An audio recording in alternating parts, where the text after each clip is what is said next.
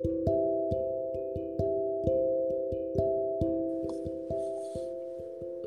田です。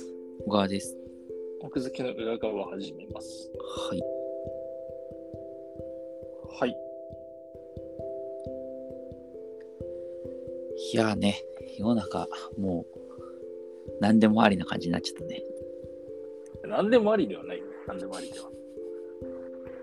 法律があるから。まあそうだけど。いや、なんていうかさ、本当になんかその、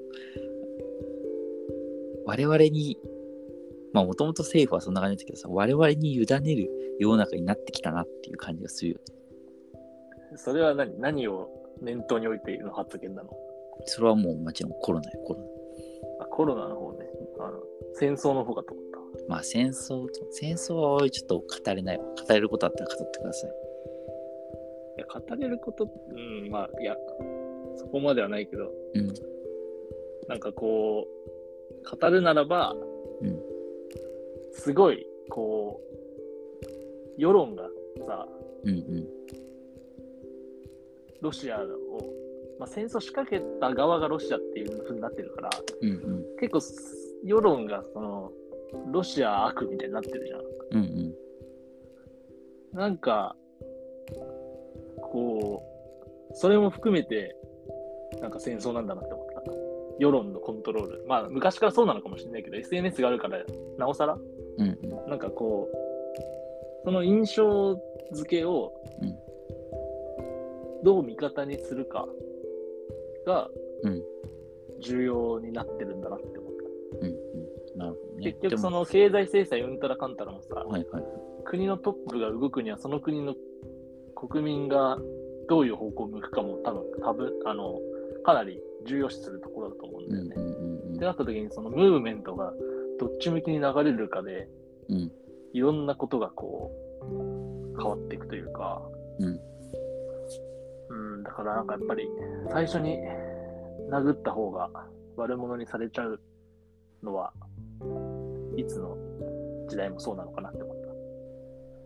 まあ殴る理由がなんかあるのかもしれないけど。いや、もうもちろん我々が知らないだけって可能性もあるけどさ、うんこれだけその世界中の人がさ、完全にさ、経済制裁とかをさ、うんそのロシア側に仕掛けるっていうのもさ、うんその最初に殴ったからこうなっちゃうんだなとかっていう次次元をはるかに超えてさ、うんやっぱりそれはそのロシア側の侵略戦争であってさ、まあまあまあまあねう。ん、だって第二次世界大戦第一次世界大戦みたくさほらあの数軸国とか連合国とかって分かれるような話全くなってないから、まあね。まあね。うんまあだから今回はそういう意味でもねかなりこう明確に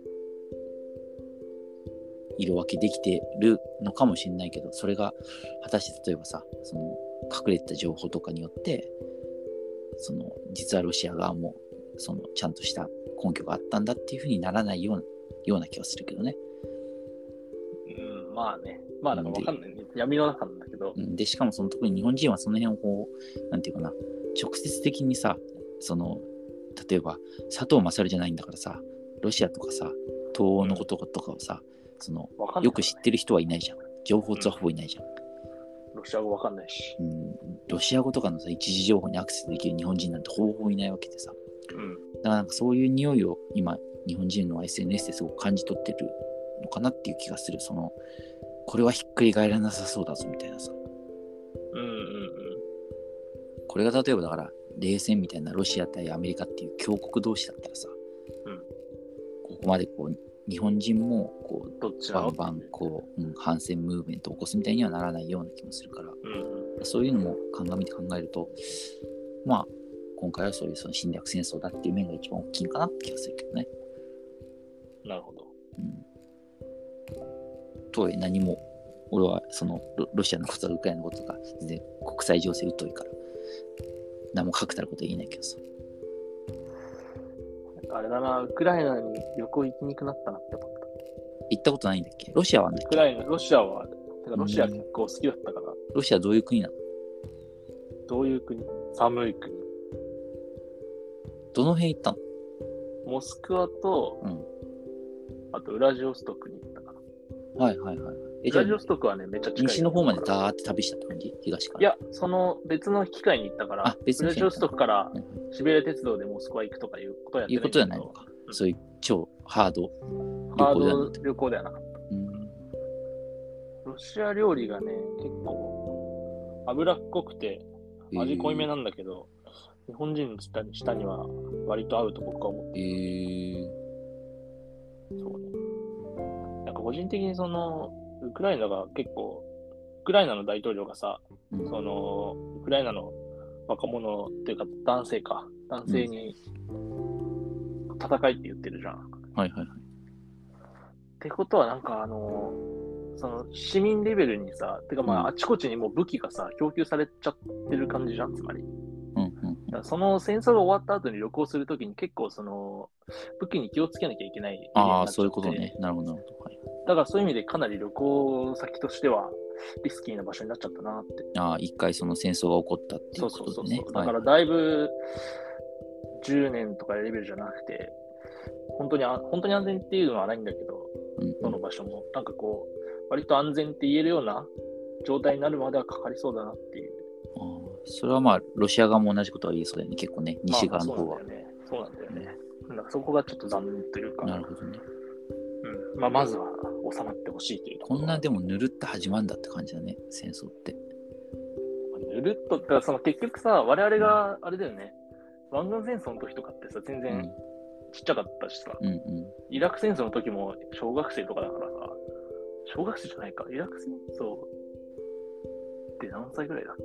まあでもなんか、こう、大人になってからのさ、うん、戦争って今回が、あれじゃない？具体。的にははいはい。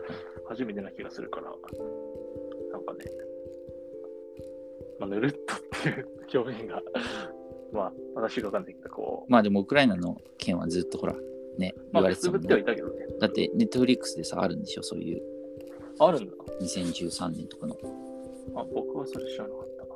クリミア半島のってこと？ていうか、その時の、その、ドキュメンタリーそうそうそう、クリミア半島のね。やつをまとめたやつ。うん、あるんだ。んうじゃあそうね。まあ、うん。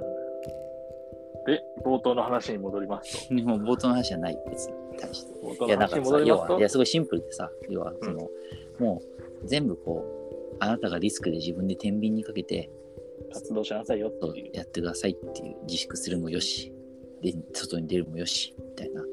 まあ、宣言は出さないよっていう。そうそうそうそう。で、まあ、人数ももう割と麻痺してきてさ、その、もちろん会社同士の付き合いで会食、大人数パーティーみたいな、もちろん自粛はするけど、うん。割とこう、プライベートな小規模のに関しては割と任されてるみたいなさ、うん、確かに。感じ。もうあれなのかな？宣言はもう出ないのかな？基本的には。出さないし、だって一番すごかったと言って、実際今人数減ってきてるわけで、一番すごかったと言って出さなかったからさ、もうじゃあいつ出すのって話じゃない。そっか。